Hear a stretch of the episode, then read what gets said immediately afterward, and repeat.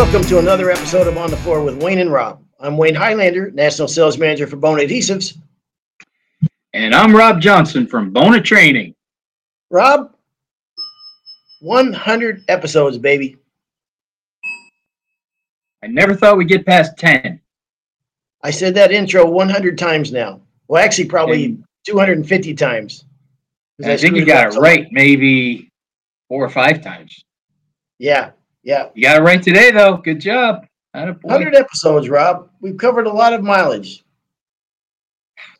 This is going to be this is going to be a fast-paced show today. We we asked, thanks to our our wonderful marketing department and Eileen LeBlanc, um, done a really nice job, and we have so much support on this podcast with Tristan now doing our our editing and everything. And Eileen asked the asked the listeners to send in any questions or any topics that you would like us to cover.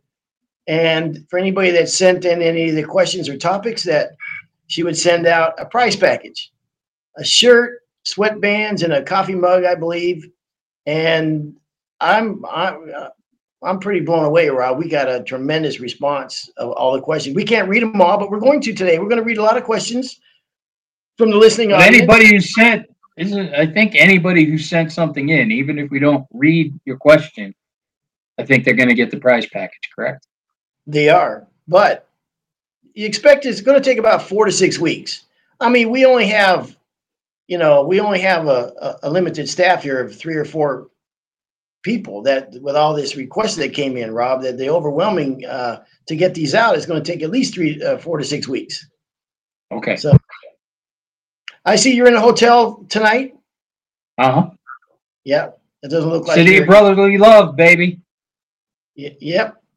Doesn't look I'm like you're with uh, uh, what's that? That doesn't look like your uh, your your uh, house. Any of the rooms in your house. So I assume you're in a hotel. I am in Philadelphia, working this week with the uh, doing some training with Miller Floors, big sport company uh, in the uh, Northeast. Great bunch of guys today. Uh, actually, today during training, I have a video. Uh, we could have set a world T-bar record today. Really? Yes, yes. How so? How so? Uh, we had five pullers today. Five guys pulling. Wow. 24 inch T bars, lightweight, five at a clip. Damn, we that's a lot. uh, an 8,000 foot gym, coded it in less than a half an hour. No kidding. Yes. Well, yeah. that's a very well respected company you're at, man. Uh, very well respected, and and um, uh, you you like that they're still doing training, right? With their with their you know reputation, and everything, and what have you, and they're they're still open to do training. So I like their style. Roger Clemens had a pitching coach. Tom Brady has a quarterback coach. That's right. Even the best get some training. But I'll tell you what. I mean, hats off to them. What a crew. Five T bar guys. You know what that means? Huh, One guy was pouring for five guys. for five guys. Pouring straight out of a five gallon bucket. And I was like, yeah, you guys are all impressive. Uh huh. All impressed with yourselves. Five. I go, there's the star right there. The guy pouring. Yeah, And yeah. not only was he pouring, he was pouring perfect lines every time. This crew, they're a seasoned crew. Definitely a seasoned crew. nice, nice, man. Really Well, great looking job, too. I would take my hat off to him, Rob, but I, it's been, you know, I, I still haven't got my hair cut yet. I, I get one. Uh, I- uh, yeah, you're wearing a hat. You know, uh, I came back from today's training and took a shower. I mean, you know, today's the 100, 100, uh, 100th anniversary, right? Or 100th episode. yeah, So I was figuring by now you had at least got your hair cut. Special occasion. I'm trying, man. Uh, the, the the place with COVID and everything is shut down, and somebody couldn't couldn't come in and whatever. So I get it Friday. I I got. Ever tell you my haircut story? No. I got two. I'll, I'll make these quick. Um, Why? Why? Why are we going to try and make things quick now? We're 100 in. Well, we got a lot to cover, ground to cover. today. We can take our time with this stuff now. We don't have to make things quick. I'll tell you what, though, these are these are good questions came. I was really excited about all the questions that came in, man. So we'll hit as many as we can. We can't can't hit them all, but okay. My haircut story. Got two of them real quick. So um, it's Oakland, California, and uh, I haven't had a haircut in a long time. One, it's summertime and it's hot. My hair is too long, and and I had a bid to go to, and I want to be more presentable. So I was just bugging me. I had, didn't get a haircut. So I was in a, a bad part of town. I mean, real rough town, uh, a real rough part of town. I didn't know my way around. I was looking for a barbershop everywhere. You know, we didn't have the apps. Now you just pull it up, right? I see a barbershop. I go in. It's about 4:30 in the afternoon. I walk in as one as one of the barbers was leaving, right? He sees me and he turns around and he goes back to his chair. There's three guys there, right? Two chairs, one guy working at the counter. I go to the back of the guy. The guy was leaving. He had all his shaving stuff in a gym bag. I've never seen a barber ever do that before, where all his stuff is in like a gym bag and he's walking out. Anyhow, I go get a haircut, right? The dude it should have been a warning sign, Rob. You know, when you get a haircut, they you there's a mirror in front of you, right? And you're facing the mirror. Uh-huh. Not this guy. This guy, the whole time I was getting my haircut, he had me facing the other direction. Okay. you know that on your collar, they roll your collar down. He goes, "You want it off your neck?" I go, "Yeah." And he was like, yeah. He was like all, all business. There was no conversation here. Like, hey, I go, "Yeah." He rolls down my my shirt and everything. Goes, "Bam, werewolf." Uh, the, the hair on my back, right? So hey, whatever. So, All right, just just cut the hair, man. I, I don't need. Yeah. I don't need so, commentary here. So he's cutting my hair, Rob, and and it, it's he's scraping my hair so hard, it was like a prison haircut. You know what I mean? And I'm watching this hair fall off of me and it's landing on my on my on my lap and everything, and in in in droves like I've never seen before in a haircut I've ever got. Right? I mean, it's like I mean, I, I told the guy, you know, not too much, you know, kind of like medium, whatever. It's coming off like you cannot believe in sheets and my hair is already feeling like cold now. You know, my head is because you know there's way too much hair coming off, man. I don't, I, I don't want to say this guy, hey man, but I can't see myself. Whatever. I get done. I go to the guy at the front. Now this was like 1992 or 1993. The guy at the front says, looks at me, goes, "Damn, you ready for the Oval Office now? You look like Ross Perot." I go I go back out to my van, Rob, and I had damn near a crew cut, and I don't get my haircut that short, man. Brutal, brutal haircut. And he never turned you around, huh? Never turned me around the whole time. Oh, I, and my instinct told me to walk back out when I walked in there, and there was nothing happening. They were staring at me when I walked in, but I stayed. So in Boston, we didn't call it a crew cut. When you were a kid, everybody in the summer would get a wiffle. That's what they called it, a wiffle. They called it a wiffle, right? Hmm. So when I'm, yeah, uh, kind of a strange thing to call it, right? A wiffle. Yeah. But everybody got them, and I found out. I thought that's what the whole country said. Wiffle. You get a, everybody got a wiffle. So when I moved to New York, like you know, I was in, I think I was like a freshman in high school. Uh, moved to New York, and got talking to a, a buddy of mine, and he was talking about a baldy sour. That's what they used to get when oh, they were kids. Called? A baldy sour. What kind of the world? What part of the world are you from? Albany. Well, Boston, and then Albany. So I said, "What the hell are you talking about? A baldy sour?" What's up? He goes, "You know, like a crew cut." I go, "You mean a wiffle?" And he's like, a wiffle? What kind of insanity is that? I go, well, oh yeah, Baldy Sour makes complete sense out of what you're yeah.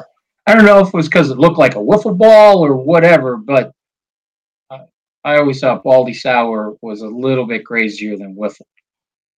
That's why that's why army guys have good stories, man. They put all these guys from all across a different part of the world. They put them in a barracks for boot camp, and everybody's got a, you know, it's like a human experiment almost. Okay, let's get into the, let's dive into these, Rob. The first right. question, the first one comes from a listener, Chris. Let me do this right here. Hang on a second.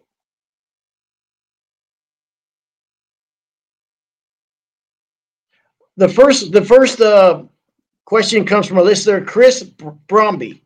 He's from Newburyport, Massachusetts, over in your neck of the world. All right. What is the best method and and we're going to go through these quick. What is the best best method and product to refinish soft pine floors? My lab makes my lab has destroyed the poly on the pine floors and almost looks like the poly chipped away. Need a new solution? Do I get it sanded and go more natural with an oil to make the finish wear better uh, than the chip look? All right, you know what he's getting at, Rob, right? I don't know. Something wrong with his meth lab. It's he's spilling stuff on the floor. I don't get it. Something's going on with the lab. Uh, my lab destroyed the poly on the. I'm, I'm, I'm assuming he's saying a lab uh, lab dog. Okay. Ah, okay. All right. All right. I was there. I went to I went to Breaking Bad with the lab too, but I think he's talking about his dog.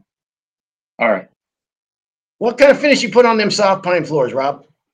Well, I like a water base because a water base has a little resilience to it. And an old timer once showed me.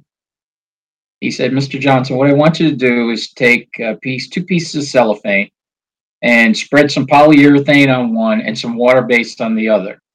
and let that film dry. When it's dry, peel it off of the cellophane, and then I want you to stretch it. And I did. So when I stretched the poly, of course, poly did not stretch it and instantly broke. It's kind of brittle. And the water base had memory. The water base had like almost 20% memory. So you could stretch it and then it would come back. So that's why I think water base is going to be a little bit better than a polyurethane uh, for dogs, heavy dogs making the marks, because it will give you some repair as long as the finish doesn't tear. You know, I, I try to keep an open mind and I fight my my urge to I am so old school and I, I almost hate the word old school. Um, but well, I, yeah, we hate the word old school because we're old school. Now yeah, we're old yeah, school. but to, to me, I mean, it almost sounds like you don't want to change if you're old school. But I guess I'm grounded in old school. Uh, but uh, I am I, I try to be open to new stuff, right? Last year I talked about doing my floors uh, upstairs, and I used craft oil on my on my floors. And my intent was to put craft oil down first, um, and then put traffic on top of it. But Rob, it looks so damn good with the craft oil. I left it, and and we love it, absolutely love it. And um, and I my feeling is these craft oils, uh, with two coats on the floor, it has isocyanate in it. With with two coats on the floor, if you do get scratches, they they they're not as noticeable as a surface type finish, and um, they're easier to touch up and I'll be damn, Rob, if it, this has made a believer out of me. I'm really, really liking the look. I, I like the, the the feel of it. I be walking on it with socks, and if you have dog scratches, I they're not gonna they're not gonna show as much. I really think you, take a look at the craft oil. Th- these these type of products. I mean, I, listen. Everybody says, "Well, they've been everybody in Europe has got these floors. It's all you know. It's all you see now in Europe, and blah blah blah." I, I carry that carries some weight with me, but um, you know, uh, not until I got to know these and and be around them and seen them in restaurants and how they wear and everything that I, it's made me a believer. I'm going with that one. I like yours too. All right. Sean James from uh, we had him as a guest. Okay, um, from uh, up there in uh, Santa Cruz, California. History or how bonus started. What is silane adhesive? Uh, blah blah blah. Okay, well, let's start with uh, he's asking like four different questions there. Um, let's go with the history. I yeah, I, I think our history is amazing. Um, it's just like such a classic underdog story, if you ask me. And I think now it's what's going on 102 years, right? I think it's 102 yeah. years. 102 years ago, a guy named Willem Edner had a small general store and I think it was in Malmo, Sweden, correct? I think it's yep. Malmo, Sweden. Yep. Had a small general store, and his general store kind of specialized in coffee. And then one day he goes out back and he starts making floor wax, floor wax for wood floors. And 103 years later, we are the number one producer of hardwood, water based hardwood floor finishes in the world. And I think the coolest thing out of that is it's still owned and operated by the same family. Uh, I think it's like our the third generation is now, um, you know, in charge of it. So it's and just an unbelievable story. The guy starts making wax, and the next thing you know, 100 years later, they're the biggest in the world. But it's still the same family, which there's so many family businesses in the wood floor industry. Uh, it's I think it's cool that Bona is one of those too. Um, 1890s, Rob goes back to 1890s. Wilhelm Edner uh, opened a grocery store in Malmo, Sweden, selling coffee and various household products. All the way from that to 19, 1910, started making wax for floors, and um, uh, the rest is history. Uh, one of the biggest honors for me and the coolest honors for, for me, uh, Rob, in this industry is when uh, I got a chance to go to, to, to Sweden and meet some of the. Uh, uh, didn't I know we were gonna go there? I didn't say anything about the award. You, you. Yeah, yeah. I, I did not see. It's one of those. I've been to Sweden and you haven't yet, Rob. Well, did you? Did you? Just, did you just ring your bell? Yeah, I rang the bell. You brought yeah, your. You got a bell for that one. You you brought your bell on your trip. okay. I bring this damn bell everywhere. Uh, so it's not just for nice. the show. Like you're at a restaurant, and the waiter did screwed something up. You just hit the bell. That's that is actually. I'm, uh, I'm. I'm laying in bed and I'll hit the bell. You know that means Pauline. Maybe you could bring me a coffee if you heard the bell. That kind of yeah. I, wow. This bell is. That's good stuff. getting a chain wearing it around my neck. Anyhow, I, I met the uh, the family members of uh, uh Bona. Oh, I met them and Rob didn't. There yeah the nicest, the the just the nicest, most genuine uh, people that I've ever been around. Honest to God, super nice people. So it was a real treat for me. Uh, yeah, I did win the award, but that's okay. I, I know. And, and, what was the name of that award again? Uh, it's not important. um, sure, they only give one for uh, for all seven continents, but you know. Uh, hey, you know. Who's counting? Right. All right. Um, Luis Gonzalez, Shorewood Flooring. Thank you, Luis, from from Red Bank, New Jersey. Again, over in your part of the world. Why natural sealers leave marks on the floors? Rob, go. Just feather it. Okay? Feather, feather, feather. We have a great video on e learning. We do uh, we donate. We is it donate? No, it's not. Um, when I oh man, I don't know what the hell word I want to use here. We at our schools we spend so much time. We donate so much time to putting down natural and Nordic seal. And it will leave marks if you don't feather those lines out. It just takes a little extra feathering, and don't cut ahead, cut behind, because that first coat on bare wood gonna soak in like crazy. So you got to be moving, but you don't want to have that cut man cutting in ahead of you. He's gonna cut behind you, and you want to feather out those marks. The more feathering you do, you know, and uh, it's one thing that uh, we do show it to classes. Okay, and guys will be like, okay, well, what about this mark here? After we're done feathering, you know, what about this? What about that? I go, well, you don't want to feather it too much. You don't want to overdo it. You, you want to meet this finish halfway. And when I say meet it halfway, make sure there's absolutely no airflow. No airflow, no sunlight, you know, hitting the floor, making it hot, whatever.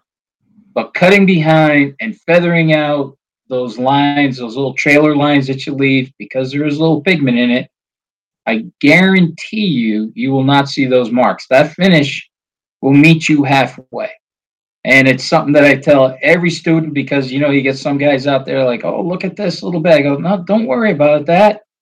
that will flow and level. That will go. You, you're okay there. Because you, you can get crazy trying to feather everything 100% because you got to be moving. It's that first coat of finish. So you you've got to be moving, going forward all the time. But like I said, just feather it out, meet it halfway, and that stuff will work like a charm. So you're you're big on on coming behind and um, with with the cutting and, guy. let, let me, I got to say this. Uh, you're right. Uh, it's something, and cutting behind is something that Peter and I started doing back in the in the 90s when we were pulling finish. You know, even even in the 80s. We always did that with our water base because we could tell water base would always dry too. So we've always been cutting behind. And so, you know, I'm explaining this to the class I had last week in Chicago, and we had uh, two guys from Romania that were just awesome guys. Everybody in the class was awesome, but these two Romanian guys were kind of funny. And when I said to, uh, you know, cut behind, well, I saw the look on his face. Okay. When I said, you don't cut ahead, you cut behind. And he had a couple of choice words for me. And a couple of them were Romanian, a couple were English. And he's like, what are you going to, you're going to levitate over the floor? You're going to hover? How? It's impossible to cut behind. So, and when I showed him, we make three or four passes, feather out the lines. Now you can go in and cut uh, as long as we're within your reach, you know, so you could cut behind. Well, that was it. We owned him after that. And he's like, okay, you're absolutely right. Goes, I thought absolutely impossible to cut behind when you're saying it, but now I see. And the one other guy that was with him, he's like, wow, that's pretty good. He he never admits things like that. So you you this is a big win for you. So I I slept good that night. Good. So I, I see the value in cutting behind, and I do as well um, on very tricky coats or hard hard like uh, we did uh, casinos up in Nevada, and uh, you could not stop the airflow. Just you just it was impossible. And in that case, I, I had the guys cut behind. So on difficult jobs, I do. On most jobs, I don't. But and he's also talking about um, lines from um, from the sealers, right? So um, look at his, his question. Uh, why natural sealers leave marks on the floor? Okay, Rob. Yeah, I, I get it, Rob, and I agree with you. Um, for very difficult floors, I do think that there's good value in, in coating behind the guy, or excuse me, for cutting in behind the guy with the T-bar. Okay. Most of the times I don't do that. The only times I do that if it's a very difficult floor, it's drying fast. We did working with casinos up in Nevada where you could not stop the airflow. I mean, literally, it was a, it was, a, it was like a NASA wind tunnel. So I do find value in that in certain certain job site uh, situations. So um, if you if you've just joined the podcast in the last few episodes or last six months or whatever, uh, we've covered. If you go back and listen to the early podcast, we talk about this a lot. And one of the things we talk about, especially if you're doing a white oak floor, that Tampico brush is a lifesaver, man. Because when you vacuum the floor, and if you don't get all that that that dust off the floor, when you when you uh, especially if you're T-barring, you're get that that dust is getting in your pore line now. Okay, so you can kind of see it in your pore line. It's got like a brownish type of you know. You start to pick up that dust. Now, anywhere you put that T-bar down, even for just a little bit too long, it's going to leave tannin pull. So vacuuming is the first most important thing to do, especially on these old white oak floors. Um, vacuum, tack it, uh, Tampico brush, all all good good things that can help you. Um, also, when you pad out the T-bar, pad it out right next to your pore line in the direction of the grain, and don't let your cut-in guy get too far ahead of you. Try to marry the marriage line of the thickness of the mill of the of the product with the T-bar to the cutting guy. So, okay. Next question comes from Custom Hardwood Floors by Jeffries. Uh, Jessica Peterson up in Michigan for Wayne and Rob, who has been a big influence to you in your careers, and what made you choose Bona as a next step from doing floors on your own? Rob, go. I definitely have to give a shout out to Dave Darsh. one of Bona's own. Um, when I got hired at Bona, I was offered two jobs. One was the uh, a territory manager, and the other was sport. So they said you qualify for either one. You know, which one would you like to do? And you know, Dave was a good friend of mine. I had known him for a long time, and uh, so I called him up and I said, "Hey, they they made me an offer, and they made me an offer for a sport, or they made me an offer for uh, territory manager. You know, which which one do you think I should take? You've been with the company for a while." And uh, after he screamed a couple of expletives, he said, Are you out of your mind? he goes, Take the sport job. So I took the sport job, and the rest is history. But I will go back a little bit further. Okay.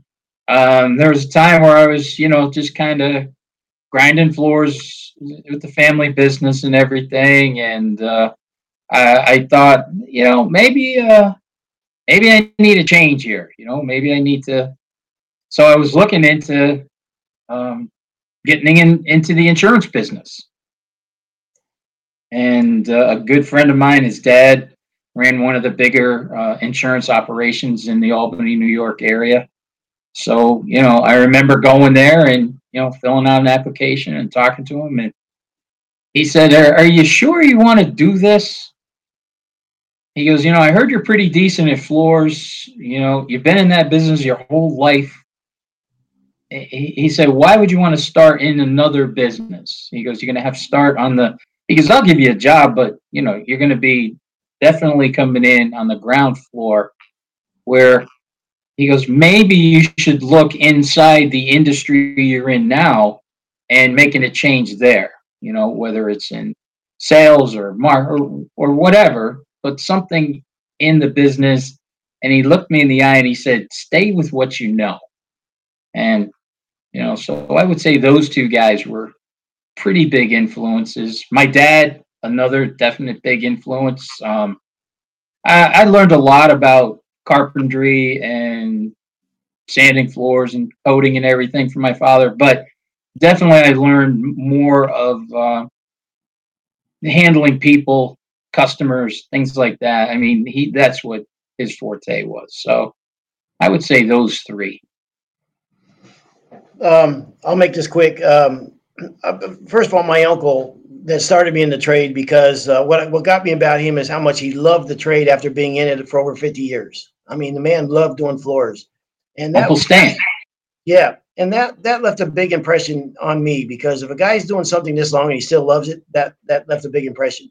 Number two would be uh, uh, Daniel Boone. Uh, I went to the NWFA class. I, I, give a lot of credit to the NWFA. I make no bones about it. They, I learned so much through through being a member that, that I can't begin to tell you.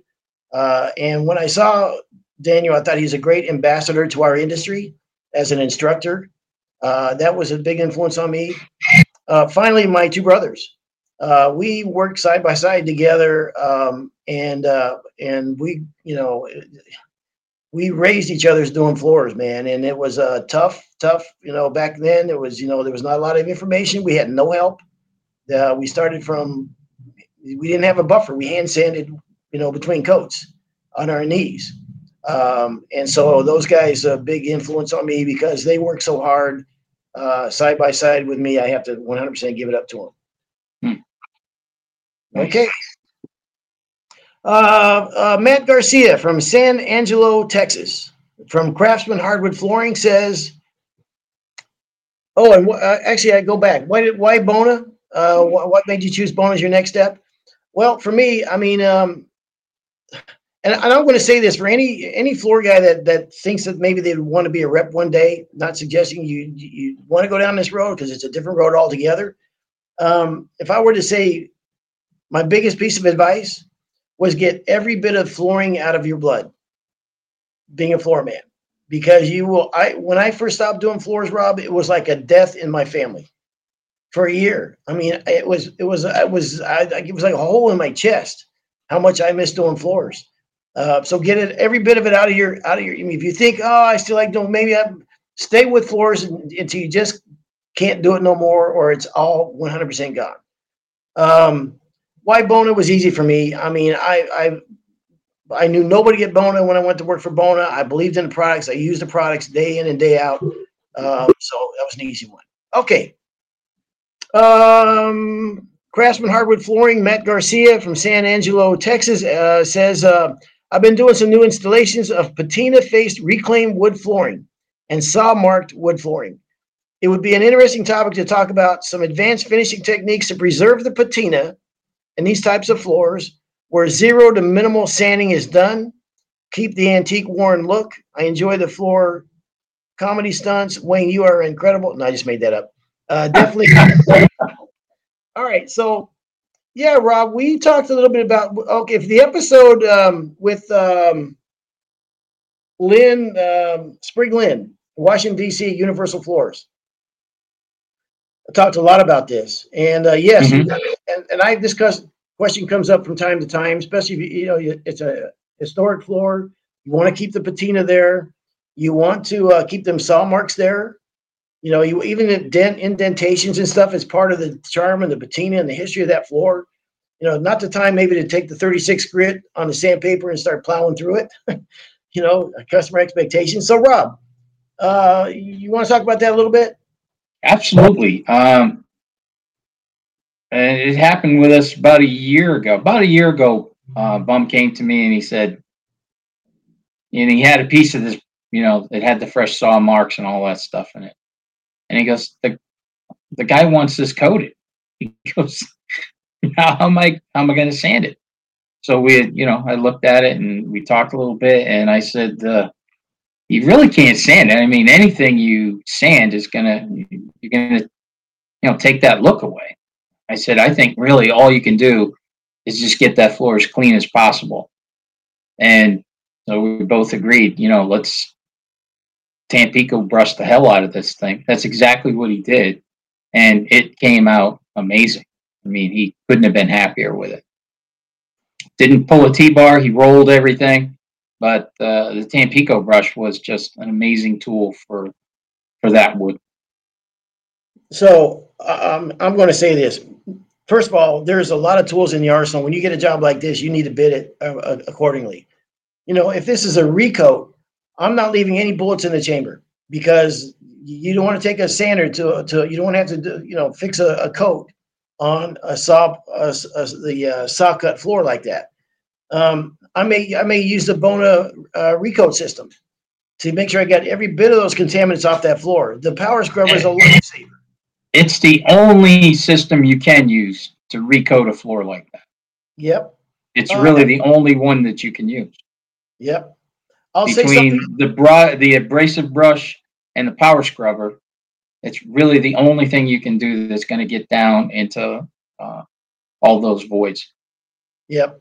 Um, I'll say something else too that um, uh, and, and when you get it ready to coat to to uh, to to uh, tack it with the uh, with the uh, Bona Prep, it's another it's another you, you're there's you're you're not leaving anything to chance. So you you you uh, tack it with Bona Prep.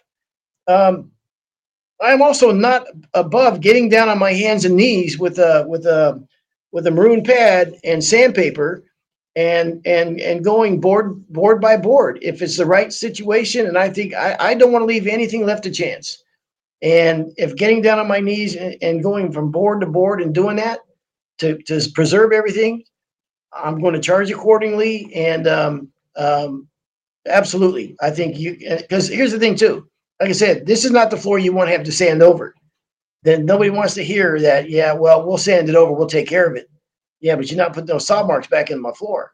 Right. So uh, don't leave. This is one you got to charge enough. You don't leave anything to chance. Uh, talk about TransTint later on. Well, what the hell? I'll talk about it now. I did one of these, Rob, on a walnut floor, and um, if I knew it was going to look that beautiful when it was done, I mean, this is one of those I was kicking myself the whole time because it was stunning. When we're, I mean, stunning we brought that floor back to looking just absolutely, absolutely gorgeous. And I didn't charge. I charged. We made money on the floor, I mean, but I would have charged way more if I knew it was going to look that good because we brought that. I like the way you just said stunning. I've never heard it said like that. Yeah. Well. stunning. Stun. Yeah. That wasn't a stutter Uh, either. I hit it. I hit it twice. No, I'm gonna actually. I might start using that. How that's all I'm gonna say. Stunning. Stunning. Yes. Okay. Um, Monterey, uh, Monterey Bay hardwood floors. Brandon Howe. Thank you, Brandon, from Salinas, California. What is the best looking recommended sealer for white oak, so- uh, white, white select wood? I like woodline poly on red, but I don't like it on white. All right, you want to go, uh, Rob? Yeah. Want me to say it again? Um, so, yeah. So he's asking us what our favorite finish is on white oak. Is that what I'm? yep. That's what he's asking. Yep. Favorite Um, sealer. favorite sealer, and, and it's just because of all the training I've been doing, and you know, we make sure that we have white oak in every single one of our training centers because, you know, because of the tannins and everything that's in white oak. But I have just completely fallen in love with the um, the natural seal, uh, one perfect coat of natural seal on white oak. I, I just think it's a uh, an amazing look. And if we're gonna go with stain, I everybody's gonna laugh because they all know I I love that bark. That bark is just such a deep, dark, beautiful brown on the white oak. Just amazing. I mean, we did uh, we did a class in New Jersey, and we did the bark on the white oak, and then we were showing the class, you know, well, you know, just in case, just in case somebody said to you, geez, you know, if we could just kick it up a notch, get a little bit darker.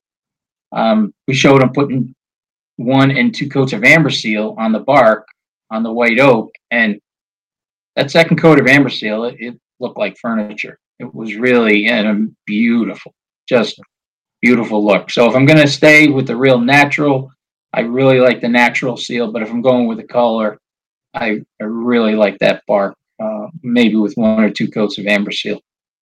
Okay. Um, Intense Seal is my favorite bonus sealer and, and, and has been since we started using it. It, it abrades like talcum powder.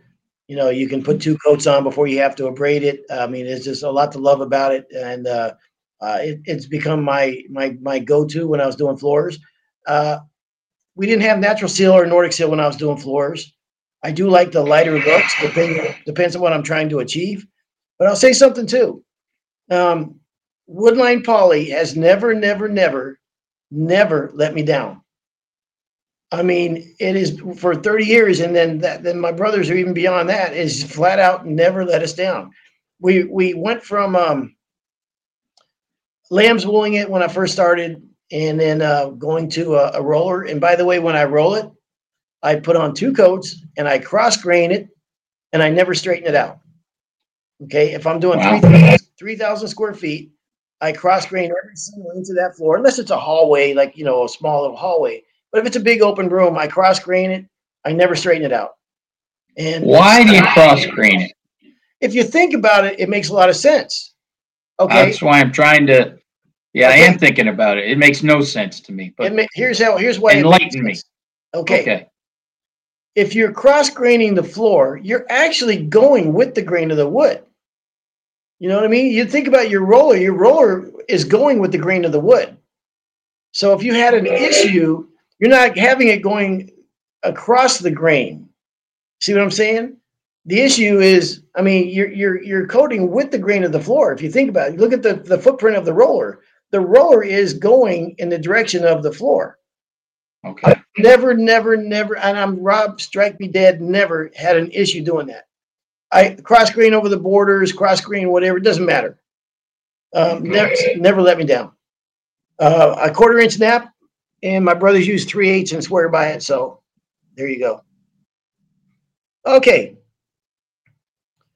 Uh, Beaver Hardwood, Cal- Calgary, Alberta. Uh, the change in planetary sanders and what will happen to the sanding industry. Also, do you think solids will make a comeback after engineered flooring prices go way up? Let's start with, um, first of all, thank you, Beaver Hard, Hardwood from Calgary, Alberta. Uh, the, the changes in planetary sanders and what will happen to the sanding industry. And then, uh, will solids make a comeback? Solids ain't going anywhere. I didn't think solids went anywhere. Okay, so the planetary sanders. eh, There's no question. It's changed the game. I mean, look, I've said it before. Chattermarks should have gone the way of the bubonic plague by now. Okay, there's no reason for chattermarks. And that was one of the biggest things when you back in the old days. You go, I hope to God I don't have chattermarks. Um, difficult layouts where you you're going, you know, you're it's all edge work, edge work, edge work. You know what I mean? You can stand back and, and you get a line of sight to see everything with the edger. Those are those worries are gone now. Those concerns are gone now. Right. And and the way that the, the tabletop, you know, back in the back in the 80s, you'd say, well, you know, it's a floor, you can't get it as flat as the tables, blah blah. It's changed. It's changed. Yeah. It's You changed. can get them flat and smooth. You can get them flat. You can get them smooth. You can add texture to a floor. You can wire brush the floor. You can you can hire guys now. You can get a guy on the machine, and in in a, in a day he's making money for you, right? I mean that would uh, uh, you You're lost. stealing, you're stealing my line, man. There you go. He's making money for you day one. You know, the other thing about that, I mean, where's the industry going? We all know. I mean, we hear it at the school. I, I mean, every single person out there has the same issue. Every company, Labor. help. We can't get help, you know? And just think of it this way you, you hire a kid, and the first thing you do is you throw him on the edger. And then he's stuck on that edger for how long? And he's he's gonna wake up sore and go, and that's why so many of you know so many young guys walk away from it. It's hard. It's real hard, you know. Back in our day, it was I don't know. I don't. I'm not gonna say we're different, and these kids. Uh, you know, I hate when you hear people say that. Oh my God, you know, kids today don't want to work. Believe me, I work with some kids today who want to work, and they're young guys, and they were busting their hump and smiling while they were doing it. So it's just finding the right guy. But man, for a new guy not have to spend his entire life on the edger for the first, you know, six months of his career, where now you can throw him on a power drive and you know let him see some quality work, let him get a little confidence. And I- I mean- Oh, exactly, exactly. Yeah. You know that was something that Bum saw when I bet he was 12 years old. I probably told this story before, but we got to a job in the morning and you know the lady had ripped up tile in the kitchen. It was an old maple floor and I mean it was a disaster. You know, it was just one of those typical floors. But the good thing was it, it all the uh, glue and everything had dried. So it was really an easy sand job and it actually preserved those 80 year old maple floors. So we got done with it. And just as we're finishing up the first coat, she comes home and she had, she literally had tears in her eyes.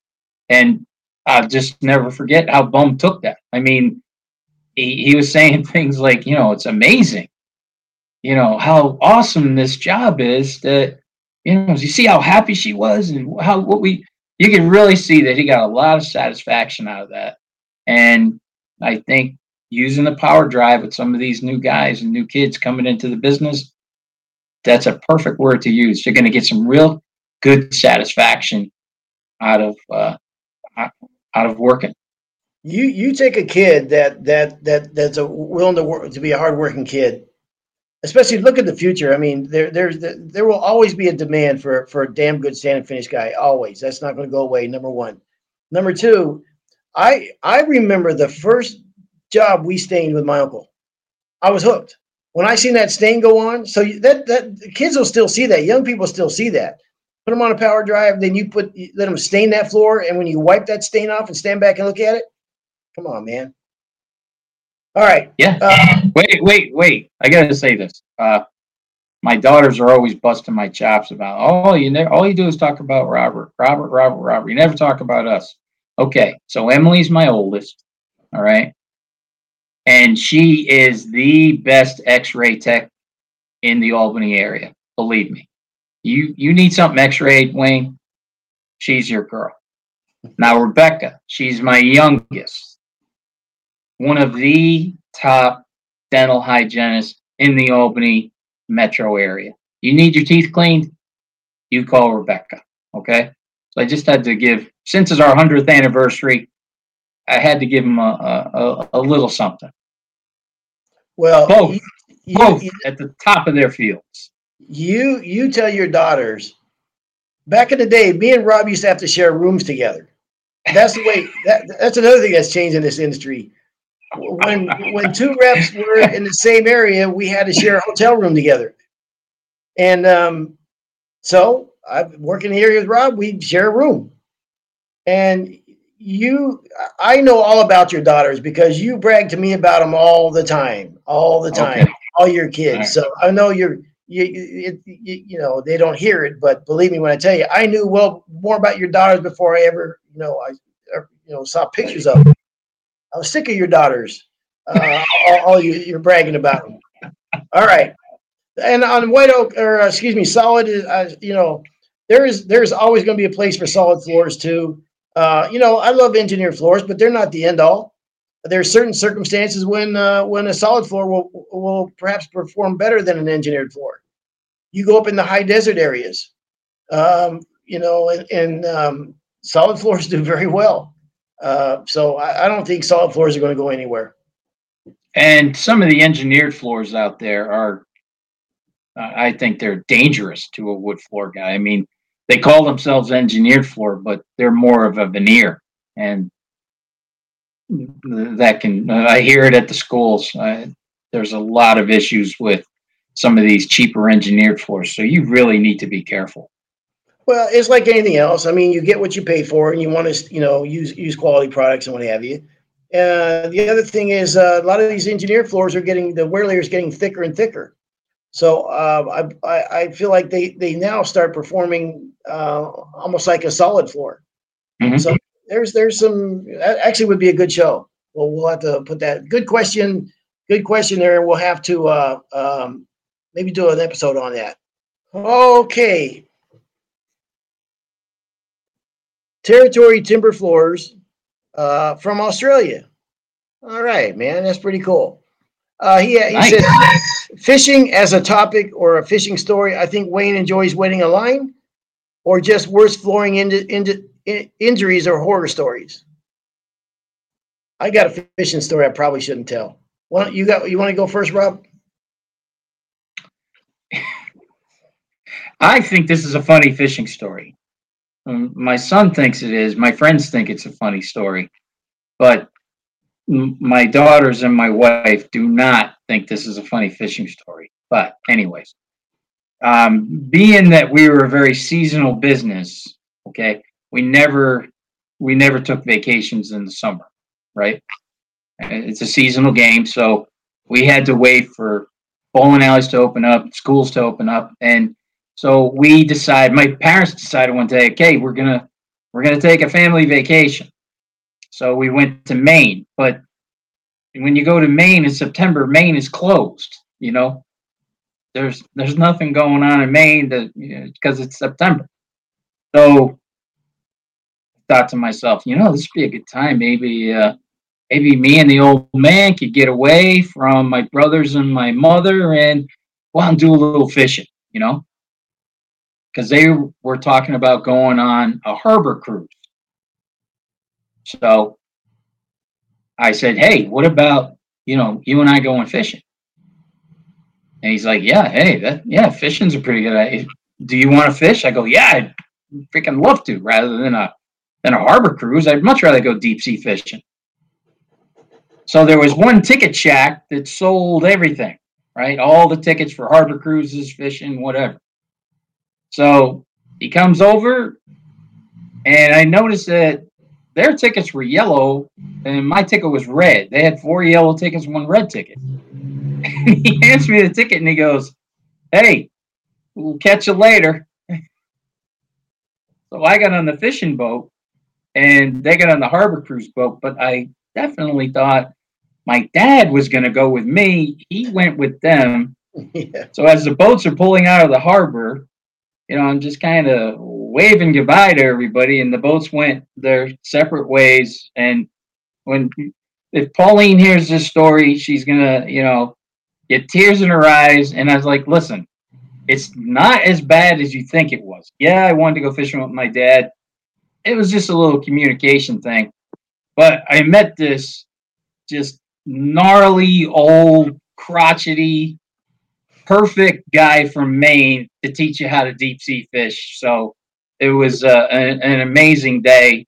And I can still, you know, I could probably draw a picture of that guy's face. It was like a cartoon character and thing. But uh, my kids just always loved the scene of Robbie waving to his family as the boats go in their separate directions. How old were you? Uh, eighth grade, seventh, seventh, seventh or eighth grade, This this this is crazy, man. Because seventh or eighth grade. okay, this is the seventh grade for me. Okay, all right, Okay. man. So it's kind of a, a family fishing trip, also, but it was a it was, it was a little different. So, um, my older brother Steve and I were going to go fishing with with the old man. I asked if my friend could go. Okay, now the friend was kind of a soft kid. You know, I mean, he came from a really good family, and you know, I don't think he's ever seen hard times before. So we went to the Carp, Carp River in Michigan. Okay, it's an Upper Peninsula. There's nothing there, and it's in the middle of winter. It's freezing, freezing cold. Our car's got no heater. Okay, so what people don't realize when the Highlanders go fishing, it's like it's like a trip from hell. It's not a fun trip like uh, uh, you know. It's like you know we're, we it's hardcore. Okay, So Survival of the fittest. pretty much. So the three the the three kids and the old man, we go fishing. We get the Carp River. There's nobody there. Everybody else is done for the year. It's freezing cold, man. It's miserable cold. The we pretty much just have crackers and sardines, okay, for our for our food, right? So this kid starts complaining. You know what I mean? Like he's hungry, you know, and it's cold and you know stuff like that. My brother, my brother Steve doesn't like the kid already. Okay, so we're sleeping in the tent and it's miserable, right? The, the wind is whistling through and there's snow and it's miserable cold. And, you know, we get up at like crack of dawn to go fishing. We're at the, at the bank all day fishing and there's not one bite, Rob. There's nothing happening, right? day, day, day two comes around. Now it's drizzling like, it's kind of like drizzling. It's like snow, but s- it's like sleet, right? It's not quite snow. It's not quite rain. Right. So we go in the car, sit in the car to get out of it. The old man's at the riverbank fishing. It's the three kids in the car. I'm in the front driver's seat. The kid's next to me on my right. My brother's behind him. Kid starts crying. I want to go.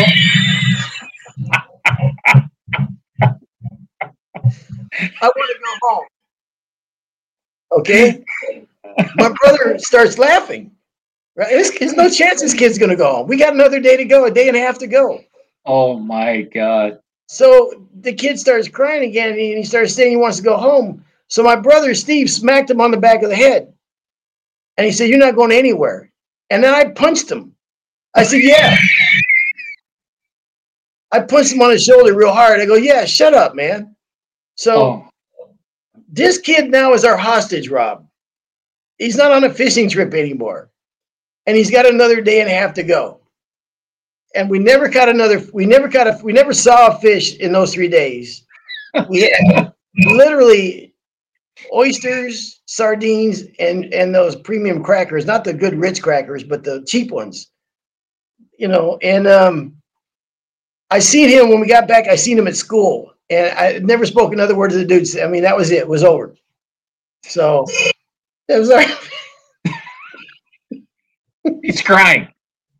I I love it. you, wherever that I kid is, freaking love it. he probably never fished again in his life. Okay, Worst All right. day of fishing ever. ever. All right. Ever. So um look, we're going to do a part two of this because we got some we got a ton of questions. We can't hit them all. We're just going to hit some of these real quick. This could be uh, a five-parter. Wayne, this could be a five-parter. We no, we're not we won't do that. this could take Uh, us way into July. Nah. Okay, Think so how again, happy Eileen would be. thank you to our customers for the 100 episodes that you hung in there for that listened to them, man. We appreciate it more than we can tell you. Um, thank you so much. We're going to do a part two on this because we'll at least get to some of the other questions. And again, this has been another episode of On the Floors with Wayne and Rob. Please stay tuned for another episode.